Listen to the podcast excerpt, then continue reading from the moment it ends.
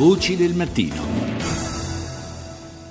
Andiamo a Parigi da Francesco Maselli, giornalista di The Post Internazionale e di Left. Buongiorno Maselli. Buongiorno, buongiorno, ciao.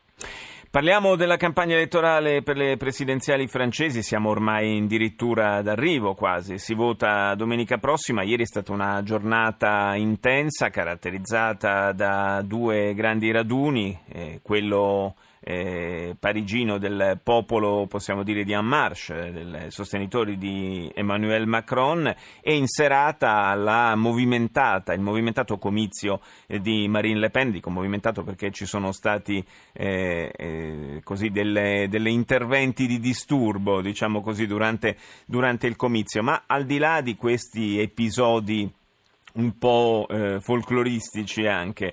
Eh, e quello che interessa di più eh, in questa fase è eh, cercare di capire dove vanno gli orientamenti eh, degli elettori francesi in una campagna elettorale che, per quanto riguarda il primo turno, eh, si conferma in, assolutamente imprevedibile come mai era accaduto in passato.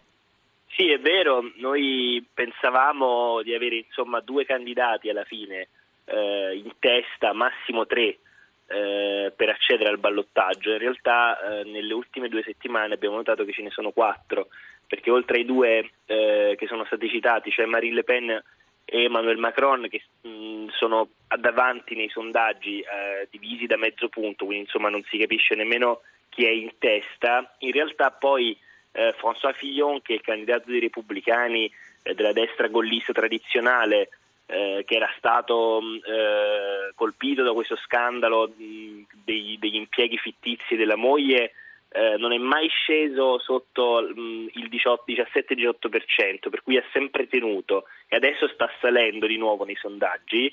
E eh, poi abbiamo assistito a questo recupero incredibile del candidato di sinistra radicale eh, Jean-Luc Mélenchon che fino a due settimane fa era dato intorno al 10% e adesso anche si è avvicinato al 20%, cioè ha recuperato 10 punti.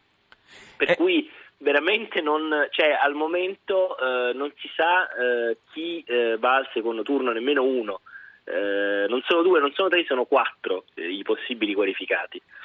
È possibile che, eh, come è accaduto in molte eh, elezioni, la lezione soprattutto delle, delle, elezioni presidenziali statunitensi, insomma ancora eh, è lì a, a, ricordarci come i sondaggi spesso falliscano, è possibile che un candidato ad esempio come Macron, che sia pure di, di, di pochi eh, decimali ma è dato in vantaggio nei sondaggi, eh, sia sovrastimato eh, perché legato magari più a un elettorato urbano rispetto a quello magari della Francia più profonda? Mm, non è un problema di eh, sovrastimato, è un problema che i suoi elettori sono molto volatili, cioè essendo un candidato nuovo, lui ha fondato un movimento un anno fa per cui eh, è una cosa del tutto nuova, in più fino a tre anni fa lui faceva il consigliere di Hollande, il presidente, della Repubblica, quindi era uno sconosciuto totale ai francesi, mm. ha fatto una campagna elettorale molto bella, è stato molto bravo. Il problema è che piace un po' a tutti, le persone non sono convintissime di andarlo a votare. Eh, il candidato con l'indice più basso di certezza del, eh, della scelta delle persone che vengono sondate, per cui eh, potrebbe succedere nell'ultima settimana che moltissimi elettori che durante la campagna hanno detto che potrei votare per sì per Macron, poi in realtà ritornino nel loro alveo naturale e quindi ritornino a votare il candidato di destra o il candidato di sinistra che tra l'altro non c'è più eh, perché Benoît Mon, il candidato del Partito Socialista, eh, ormai è sotto il 10% dei sondaggi, ha molta difficoltà a fare campagna, insomma eh, questa eredità pesantissima di Hollande eh, si è rivelata impossibile da difendere persino per un candidato che era stato eletto alle primarie, Benoît Hamon, contro eh, questo, questa deriva del Partito Socialista. Ecco. Ma nonostante ciò eh, la, non è riuscito a fare una campagna eh, molto molto ascoltabile. Ecco. Eh, sì, è rimasto sì, un po' sempre ai margini, diciamo. Quindi è, sì. più, è più, probabile che magari eh, Macron per, possa perdere la, l'ala più di, diciamo, di centrodestra del suo elettorato eventualmente. Sì, al, al, momento sembra che questa sia la cosa più probabile, però ancora una volta, siccome eh, sono successi moltissimi colpi di scena, eh, le persone sono molto indecise, non c'è mai stata così tanta indecisione a cinque giorni dal, dal primo turno.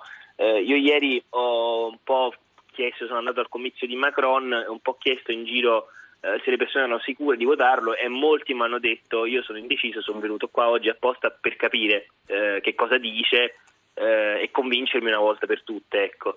Eh, chissà se ci è riuscito, eh, quindi non lo sappiamo.